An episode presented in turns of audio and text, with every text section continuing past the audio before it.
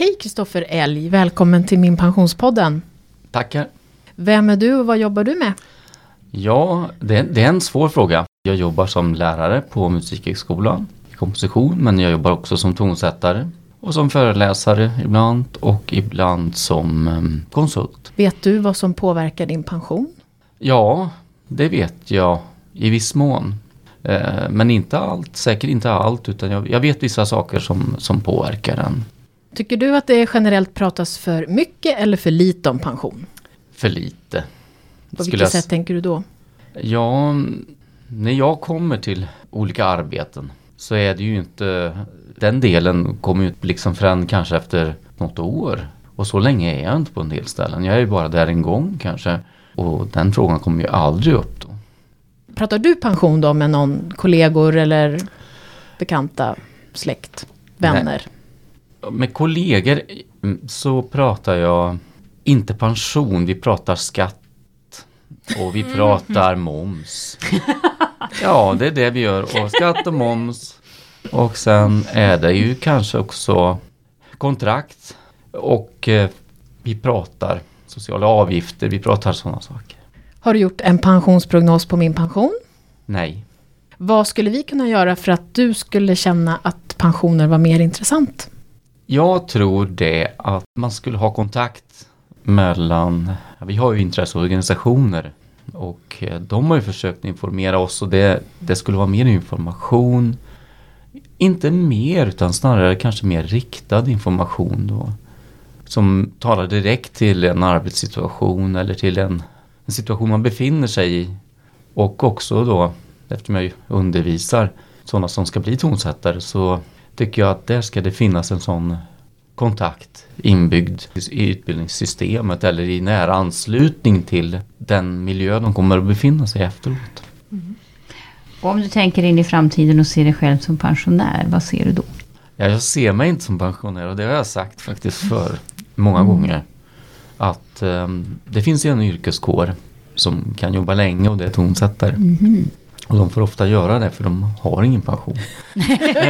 att, In i kaklet. Och, och, det finns en rolig jämförelse med dirigenter. De lever mycket längre än oss rent mm. procentuellt. Det finns undersökningar om det här. Tonsättare dör tidigare. Och det beror helt enkelt på ekonomiska situationer och hur våra anställningar ser ut. Men vi arbetar väldigt nära varandra. Men har helt, helt olika arbetssituationer och faktiskt också, också pensionen är helt annorlunda än för oss. Det här är, är något som är ganska intressant.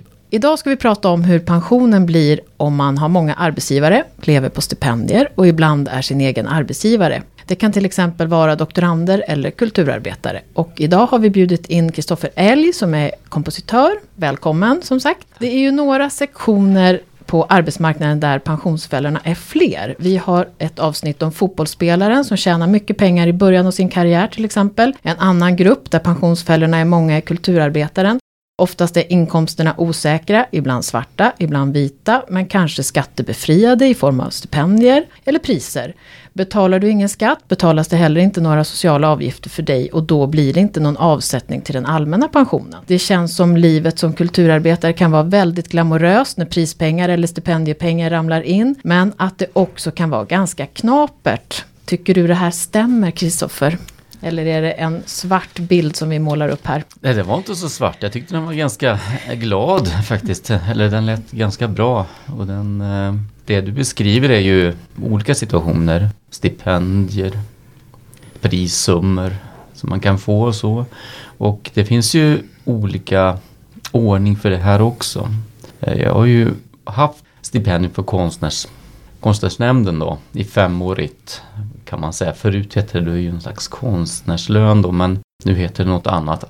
Och så finns det arbetsstipendier som det kallas också då. Eh, arbetsstipendier finns också på ett år. Då får man 50 000 och då är det ingen skatt som betalas in där. Och många föredrar att få dem och de är ettåriga. Så finns det då femåriga som är svårt att få. Vi är några få stycken, två, tre stycken som får de här i Sverige. Och då har man det fem år. Och sen får man nog det aldrig igen. Eh, fem år och då skattar man 30 procent då. Mm. Så då är det så också att då får man 100 000 och så får man 70 000 ut på ett år. Och eh, det är så också att i allmänhet så ligger alla stipendier under 50 000 för att de inte ska vara skattepliktigt på det sättet. Ah, så att det, det finns ett system här i, Ja. i svenskt kulturliv då, där de gärna inte ger då stipendier över. Det gäller även Tonsättarföreningen som egentligen är min bästa vän. Så finns det ju också, därför att jag ska få ut, ut så mycket pengar som möjligt för de vet att jag behöver äta. Köpa blöjor till min dotter när hon var liten och så. Så, så det här är ju en situation som är så. Och Och när man har den här, så, ja, den här större stipendiet då, Mm. vad får man tjäna utöver det Ja, det då? får man inte tjäna så mycket för då får man betala tillbaka pengar. Så, att, eh, så att man får inte, ja det är, ligger ju väldigt lågt, jag kommer inte ihåg siffrorna men Konstnärsnämnden skickade då till mig varje år jag fick det här stipendiet så skickade de en, det jag skulle fylla i min inkomst. Och det gäller ju även mina beställningar så jag får inte få för många beställningar heller för då får jag betala tillbaka det. Men herregud. Ja, det är en eh, balansgång. Och jag menar ganska 70 subtil. 000 på ett år. Det känns ju inte nästan som en lön. Det är två månadslöner kanske Jo, till en vanlig. Jo, och vi Men- får ju inte betalt så i månadslön utan vi får inte ens betalt för vårt arbete utan vi får betalt för första uruppförande som det heter. Första kink på att spela stycket. Det är det man får betalt för egentligen i ett kontrakt. Betalas det skatt på de pengarna? Mm, det ska det göra. Jaha, vi förstår. Eh, men det är ju, Ja. det, det finns ett, ja, beställningsarvode är ett kapitel till med svenska här, ja, kulturinstitutioner och de är ju en, det finns olika beställare. Men det finns också, jag kan också söka pengar till en ensemble. Då får jag pengar till dem, så då blir jag liksom Mm. utbetalare. Jaha. Så att det, Då blir du arbetsgivare helt plötsligt. Ja, och ibland så söker de pengar till mig. Och då betalar de pengarna till mig, men då får de först betala när det är gjort. Men- Så då ligger man liksom ute med pengar. Och jag har jobbat kanske, Vad tar det att göra ett stycke eller ett... ja vi ska... Det är ehm, kanske olika. Ett, Mm. ett större stycke för en större ensemble tar väl ett år att göra. Mm. Men, och den operan jag har hållit på med nu har jag hållit på med i tio år från och till. Så då är det en lång process där vi har sökt pengar och fått pengar. Fyra gånger. Alltså det här låter som en, en stor del av din arbetstid går åt liksom att söka, Ja, söka pengar. det administrativa är ju nog 50 procent av min arbetstid. Mm. Ska jag nog säga. Så jag tänker det här, men nu, då blir det... Man ska skatta för det här du får in, men du skriver också musik och då antar jag att det kommer in STIM-pengar. Har Ja, man det- hört talas om. Ja, Och hur betalar man sociala avgifter på det? Eller hur funkar det? ja, det är ju, jag har ju en revisor. Eh, Så att eh, vi ses en gång per år. Och det är det fina med FST som jag är medlem i då, eller som också har startat STIM. FST Tonsättarförening Sverige startade STIM för länge sedan. Så vi har en, en, en liten hjälp där. En liten hjälp. En start som betalar en del av min revisor. Mm. Men så betalar jag rest, resterande delar själv då. Så eh, hon, vi sitter och pratar moms och vi sitter och pratar också vad som ska betalas in i skatt och, och hur det ska se ut med sociala avgifter och ja, andra saker. Och till pension. Och hon är van det. Hon jobbar bara med dramatiker och tonsättare. Jag tänkte säga att man måste nästan vara specialist Ja, som revisor specialist. också. Det låter ju som en revisors mardröm annars. Nej, hon, är väldigt, hon är väldigt rolig och bra. tycker jag. det är tur det. Vilka pensionsföljder ser du i det här Kristina? Det låter ju som att det kan finnas en hel del i det Kristoffer berättar. Ja, det gör det faktiskt. Det dessutom som att man lägger väldigt mycket ansvar på den enskilda individen. Alltså grund, grunden för att få pension är ju väldigt mycket att du ska ha en inkomst och du ska dessutom ha en inkomst som du betalar skatt för. Då får man den allmänna pensionen, orange kuvertet. Och ju mer du tjänar och betalar skatt för, desto högre blir pensionen.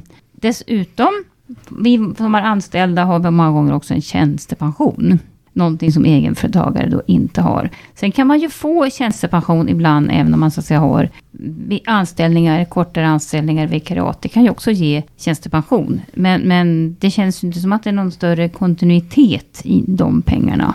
Överhuvudtaget så känns det här som att det är, ställer väldigt stort krav på att du måste kunna själv. Du måste veta vad är det för pengar jag har tjänat? Vad är det här för sorts pengar? Är de skattepliktiga? Får jag tjänstepension? Och revisorn, hon ska kunna det här också. Eh, Men jag tror framför allt också att du måste faktiskt egentligen kunna en hel del själv.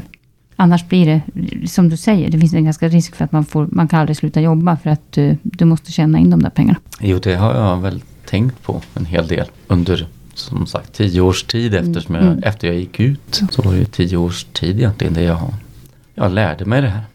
Men, men du sa inledningsvis att du tyckte att man kanske skulle prata om det här redan under utbildningstiden. Pratade ni någonting om det här när du utbildade dig? Nej, man kan säga att bara mina lärare, de, min, mina professorer och så, de talade nog inte så mycket om det här. Det nämndes kanske någon gång. Men så kom ju då ordföranden från Tonsättarföreningen, Sten Medlin en gång.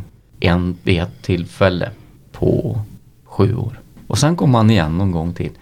Och, men då var det faktiskt en väldigt fin information där han berättade om sin egen situation och ja, det här med att man, om du är på en konsert så kan du inte ha samma kvitto om det är någon i familjen. Du får ha dina egna kvitton och det, det är väldigt viktigt med vem som är med dig när du går på konserter, hur du gör och resor, allting. Att allting är ja, klart helt enkelt. Klart för skattemyndigheten att titta på och förstå. Mm. Så det, var, det, var, det tyckte jag, då blev jag faktiskt väldigt glad. Men det, när han berättade det där då kändes det oöverkomligt. För man hade ju mm. fullt upp med att göra musik ja. ofta. Mm. Och jag tänker att de här unga personerna då som får 50 000 i stipendium. Då är man jätteglad för det och tänker inte så mycket på pension eller liksom sociala avgifter vid det tillfället. Då handlar det om som du sa att köpa blöjor till barnen kanske. Ja, eller, eller, eh, eller få ledigt för en gångs skull i en mm. vecka. Just det. Och, och sen verkar ju inkomsterna vara ganska ojämna. Ja. Och kommer i klump liksom. Mm. Och jag tänker att skattemyndigheten tänker ett jämnt flöde. Mm. Det tänker det... Pensionsmyndigheten också ja. tror jag. Ja, vi, har, vi har haft mycket samtal mm. på telefon. Aha. Där jag har då kanske haft en inkomst en månad på 150 000. Och, ja, nästa månad har jag ingenting. Eller, men då tittar de ju inte så mycket. Nej, de tittar nej. faktiskt mm. när pengarna kommer ja. in. Det är det som är intressant. Och sen, mm. sen så och undrar varför ser det ut så här. Du har inte haft en, alltså, I början jag inte haft en, jag hade inte någon inkomst överhuvudtaget på tre år. Utan levde på stipendiepengar mm. som jag hade lagt undan då. Och helt plötsligt dök jag upp Hos Skattemyndigheten? Ja, mm. och hade 150 000 per månad. Då, då blev de oroliga. Ja. Vem är du och vad har du gjort? Ja. Men då förklarade jag situationen mm. och då hade de ju faktiskt ganska svårt att förstå det där. Också att jag inte hade gjort arbetet då utan jag hade gjort det nästan ett och ett halvt år Aha. tidigare. Alltså, så att, Eh, när jag får pengarna är ju inte det tiden jag gör arbetet. Nej, alltså det, så att det blir en väldigt sån förskjutning. Ja. Är det någon annorlunda i andra länder med den här delen? Ja, det är mer betalt. Ja, mer, betalt. Mer men jag tänkte med skattemyndigheten att det är I Norge är annorlunda vet jag. Det, det har man ju inte annat sätt. Man kan liksom, som man säger, nolla. Vilket vi får göra ofta för vi vet mm. inte vad som händer nästa år. Jag kan ju ha fått in massa pengar och så nästa år får jag inte in något. Mm. Men, men när du var ung och liksom bestämde dig för det här yrket. Eh, funderade du någonting på liksom anställningsformer då? Då fanns det ju Composer in Residence på radion och massa orkestrar i Sverige hade det. Men det är ju borttaget. Mm. Eh, för, Vad innebär det? Hade man ett, en anställning då? En anställning ett år. Mm. Och det hade de i Västerås och i Gävle, Uppsala, mm. ja, Göteborg, Länsmusiken i Växjö. Ja, och, och, så är det ju ofta utomlands om man skulle jämföra. Mm. Där är man composer in residence som det heter och då har man liksom precis som jag jobbar på Musikhögskolan till exempel. Då har jag ju en pension ja, som betalas ja, in där och, och det där är ordning på. Liksom. Så att det där så, har så förändrats. Du, du, har ju några sådana anställningar också då så att du, ja, ja Musikhögskolan och... Ja, jag har haft till exempel anställning på fyra skolor samtidigt. Mm. Små anställningar, då får man ju kolla upp hur mycket drar de i skatt? Och ja, för det blir tar jag med mig televisorn och säger hon så här, ja nu får de dra mer här. Det, alltså, det finns ett särskilt ord för det här. Alltså, mm. Det är ju faktiskt så att du tyvärr inte är speciellt unik. Utan det här Nej. tenderar att bli ett vanligare sätt att arbeta på.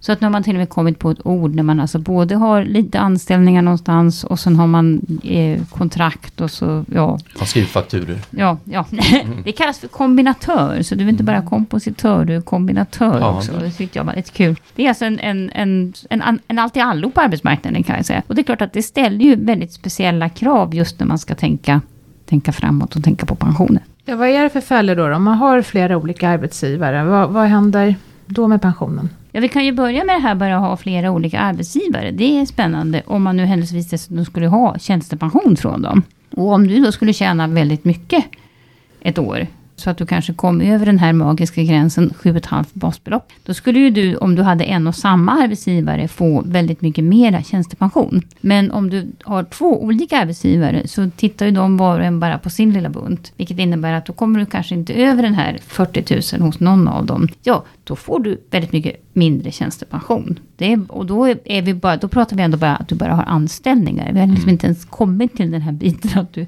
du jobbar eget också. Alltså det är ju en risk då att man får två slattar, Ja. blir det. Mm. Mm. Mm, det blir liksom ingen helhet där. Jag kan tänka mig att man vill prata med någon ändå om, om allt det här. Om man jobbar som du gör. Finns det någon du kan vända dig till? Som kan ge, hjälpa dig, ge tips och råd och stötta dig lite grann. Är det revisorn? Ja, det är ju faktiskt henne jag ringer när det uppstår något problem. Ja men det är väl bra. och hon är det snäll och svarar handen. faktiskt. Ja, och sen är det ju kollegor. Jag har en väldigt god vän som har hjälpt mig mycket med eh, programvaror för sätt att redovisa och sådana saker. Momsdiskussioner runt kring moms och om jag ska ta ett stipendium eller inte. Och eh, hur jag, mina kontrakt, hur de skriver dem Ja. och eh, hur de inte följer dem. Och, så. och, och att man står i beroendesituation till en ensemble då kanske. Det här är väldigt vanligt. Ensemblen söker pengar och du skriver i ansökan också.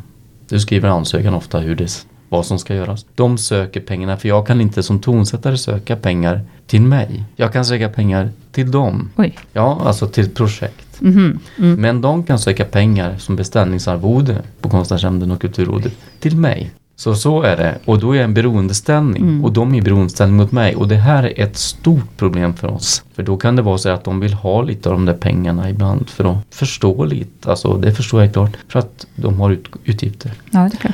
Ja. för projektet. Då. Men det, det är en situation som uppstår att vi är i beroendeställning till varandra. Och därför kan vi inte heller alltid vara så raka som vi vill. Nej, jag förstår. Oj. Vilket är alltså när man skriver Ja. kontrakt, mm, men eh, man skriver kontrakt med institu- institutioner kan det också vara ett problem. De har inte de vana i det här i Sverige. De vet inte att man betalar i två, oftast i två delar. De ger alla pengar där direkt, vilket är inte så fördelaktigt för mig. Jag vill kanske vänta efter årsskiftet. Det här verkar ju Mm. extremt krångligt och byråkratiskt. Alltså, om du skulle kunna ändra på det här, är det någonting som du spontant känner att det här borde man kunna liksom fixa? Ja. Mm, det Sa han från hjärtat. Ja. är ärligt en slags övergripande möte mellan olika intresseorganisationer, institutioner, kulturministern. Jag menar, man vill ju att en, en, en arbetsmarknad ska fungera bra. Mm. Och då tänker jag också det att, att den här arbetsmarknaden som är musik i Sverige, vilken är väldigt stor. Vi väldigt bröstet, mycket ja. svenska sångare i hela Europa.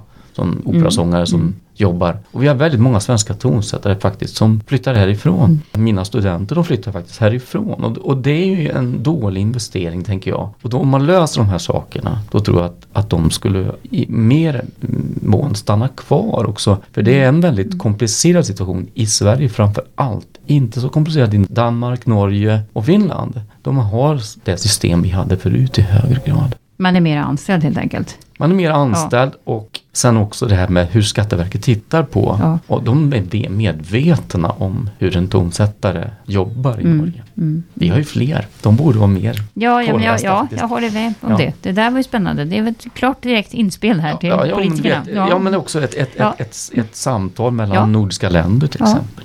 Jag tror inte att det är bara kulturarbetarna som arbetar så här och i framtiden så tror jag att det kommer vara fler som har osäkra anställningar och ojämna inkomster. Är det samma fällor för dem Kristina? Ja, jag tror att det är det. Och jag tror att vi, vi, vi ser någonting nytt på arbetsmarknaden nu som vi nog faktiskt, inte bara vi som pratar pension, utan flera institutioner i samhället måste ta höjd för. Det är bara så enkelt som att få lån på banken eller vad som helst. Va? Att eh, det liksom förutsätts att du har en anställning i botten och kan visa papper på vad mycket du ska tjäna. Och, och som du beskriver, Skatteverket har ingen riktig koll. Och, och du får heller inte med dig, när du utbildar dig, så är det väldigt sällan någon som pratar anställningsformer som du ska få liksom när du väl börja tjäna pengar på din utbildning. Så här, här fattas det ju mycket på många håll, det känns det som. Det känns som att vi, hela samhället behöver nog sätta sig ner och fundera, göra om läxan och göra lite mera rätt. För att det här tror jag verkligen kommer att bli. Vi kommer att ha väldigt många kombinatörer i framtiden. Eh, och kombinatören själv, vi som alltså tenderar att ta sådana här jobb. Tyvärr så är det nog också så att vi måste lägga mer ansvar på individen. Att man kan inte bara liksom, oh nu tjänar jag pengar, nu betalar jag liksom räkningarna och så, utan man kan inte bara förlita sig på revisorn. Det är väldigt lätt att tänka, Men det där sköter min revisor och så, liksom, så stänger man sina öron och tänker att det... Utan försök att lära dig själv, för att det blir så mycket enklare att tänka nya projekt och sånt där själv då. Och förstå kanske stipendiet på 50 000 utan skatt, det kanske inte är det bästa just nu. Du kanske skulle ta ett halvtidsjobb istället till exempel. Så hör man ju om de här balettdansöserna som går i pension vid 40 års ålder. Blir de inte väldigt fattiga pensionärer? Ja, det där är ju lite grann en myt. Alltså tidigare var det så att det fanns en pensionsålder för, för balettdansöser. Man fick så att säga en, en, en tjänstepension då från 41 års ålder. Det finns ju andra yrkesgrupper där man har haft tidigare pension. Poliser och brandmän. Det, det har inte varit 40, det har varit 60 eller 55. Men det finns ju nästan ingenting kvar av det där. Sen ska man också komma ihåg att den där den balettdansöspensionen från 41 Alltså det var ju ingen som levde på de pengarna. Det var ju bara en tjänstepension för det första. Så den allmänna pensionen har ju alltid haft samma regler som för alla, alltså ja, jobba på. De här balettdansöserna, de valde väl oftast att bli lärare eller, eller någonting sånt. Men de hade i alla fall en liten grundplåt som ju kanske var bra att ha. Absolut. Eh, det som har hänt nu, det är ju att väldigt få dansare också faktiskt är anställda. Utan en stor del av kultursektorn är alltså fria företagare. Och det är väl det som är grunden till att vi sitter och pratar om det här. Alltså det, det, det har uppstått någonting nytt helt enkelt. Det uppmanas man ju till idag på, på konstnärlig högskola. Att bli egenföretagare? Ja. Med vilka argument då? Ja, att eh, det finns inte så många anställningar. Alltså det, att få en fast anställning det är ju... Ja, det, för det första, de som jag utbildar, det finns ju inga sådana om man pratar med orkestermusiker så är ju situationen att de kommer inte att kunna leva på den lön de får på orkestern. Så de måste spela vid sidan av. De måste ha företag. Aha. Och jag menar, det är väldigt få som har A-skatt. Ja. Jag känner nog två. Oj! Eller så. Så jag, men ja, och, så, och ibland vilar de för dagen. Ja. Men, men desto större anledning kan jag tycka då att man verkligen mm. tar itu med att, att prata om det här redan på skolan. Om hur man, hur man tjänar sina pengar. Ja, det, jag har ju tyckt också det. Och jag tyckte ju då att det fanns en, jag pratar med mina studenter, det är ju, mm. ja, så att mm. de säger att de måste sätta sig in i det här. Mm. För det här är ju liksom det som händer för alla som, ja men menar om du är skulptör eller någonting och ska du sälja dina saker, det är ju också en sån situation man, måste, man gör sakerna och man säljer dem. Mm. Man gör allting. Du måste bli PR-kunnig också. Ja, det håller jag på med mm. ibland också. Försöker lära mig. Alltså det här låter ju lite dystert Kristina, men eh, alltså att, eller komplicerat. Det, det, ställer väldigt höga krav på. Vad är dina bästa tips? Ja, ändå? egentligen är det ju samma sak som om du är anställd. Alltså det finns ju en tydlig koppling mellan hur många år du jobbar för att få pension då. Och vilken lön du har, självklart. Det är samma sak som du har en lön när du jobbar. Så du ska se till att tjäna pengar. Den krassa verkligheten. Du ska betala skatt för dem. Och gärna från hyfsat tidiga ålder. Eller som du då antyder. Fördelen är kanske då att man kan jobba längre upp i åren. Och oftast är det ju så med egenföretagare också. Eller konstnärliga yrken. Att man, man tycker väldigt mycket om det man gör. Eh, en dansare är naturligtvis svårare för att där, där sätter sig kroppen faktiskt ifrån. Eh, och det vet jag inte hur det är på, på din sida. Nej, det är bara hjärnan. Det är bara hjärnan. jag säga, ja. så håller man sig pigg där och då, då går det nog bra. Ja, och, och, jag tycker också att jag brukar säga att man ska ta höjd för det här för pensionen även i sin affärsplan. Och är det då svårt att få verksamheten att gå ihop, att det liksom åren går och man känner att det här är väldigt knapert, då tror jag man ibland måste liksom bestämma sig för att men nu, nu, nu försöker jag ha ett halvtidsjobb eller någonting vid sidan av. För att man blir ju, alltså att vara ekonomiskt orolig kan inte vara bra för kreativiteten heller, tänker jag.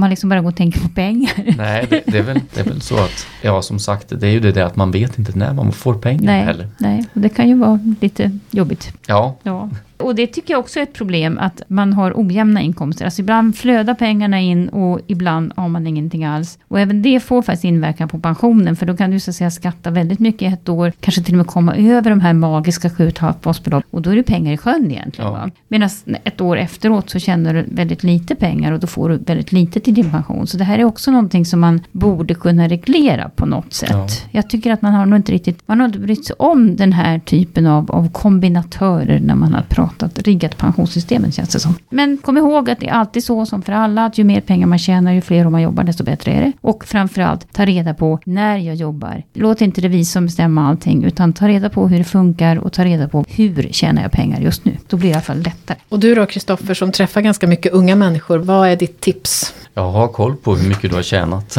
och eh, att du räknar själv. Jag planerar ju tre år framöver, alla konstnärliga saker. Sen nu när jag jobbar på Musikhögskolan, en viss del också då, det är ju en, en, en summa som jag kan liksom ja, betala hyra och sånt för. De här andra summorna, det måste man liksom också, man kan säga om det är en slags planering av tankarna. Men behöver jag köpa en dator, behöver jag köpa papper, behöver jag inbindningsapparat. Då köper jag då under det året jag har, har inkomster. Man måste liksom planera också för arbetet. Liksom det, det är en del av det, det hela. Att man, att man planerar hela verksamheten. Vad behöver jag? Mikrofoner, ska jag göra inspelningar på olika ställen? Och allt sånt där, ska jag ha med de här sakerna, hur ska de vara? Och så. Det är värt att, och liksom se en helhet och det tycker jag att de måste tidigt, men framförallt då, ta eget ansvar för att okej, okay, nu har jag tjänat så här mycket, så här mycket kommer det bli i skatt. Va? Mm. Vi har en annan skatt, eh, vi har högre skatt ja, om man säger så. Ja, så man måste räkna med en annan summa, liksom mm. A-skatt är en sak och jag säger ju det, liksom 60, 68 procent får du räkna bort va, av det du tjänar. Det andra kan du använda kanske, mm. om du har tur.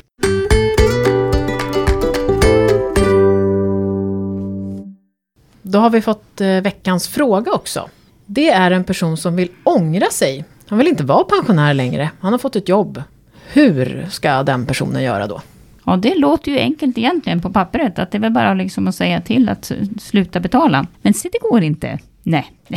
har man börjat plocka ut sin tjänstepension, då är den, då betalas den ut. Enligt liksom, ja det finns väl lagstiftning som säger att det måste vara på det här sättet. Så det kan man inte pausa helt enkelt.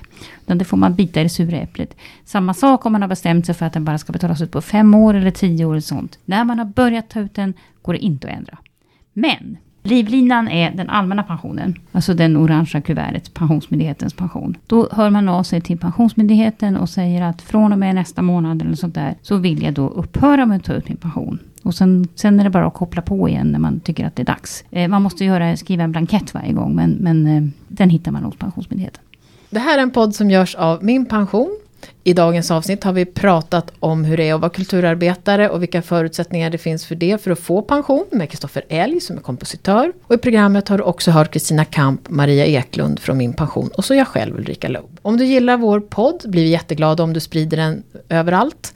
Ju fler som lär sig om hur pensionen fungerar under arbetslivet desto bättre. Vi blir också glada om du ger oss ett omdöme i iTunes, följ oss i våra sociala kanaler och frågor skickar du till podd minpension.se. Hej då!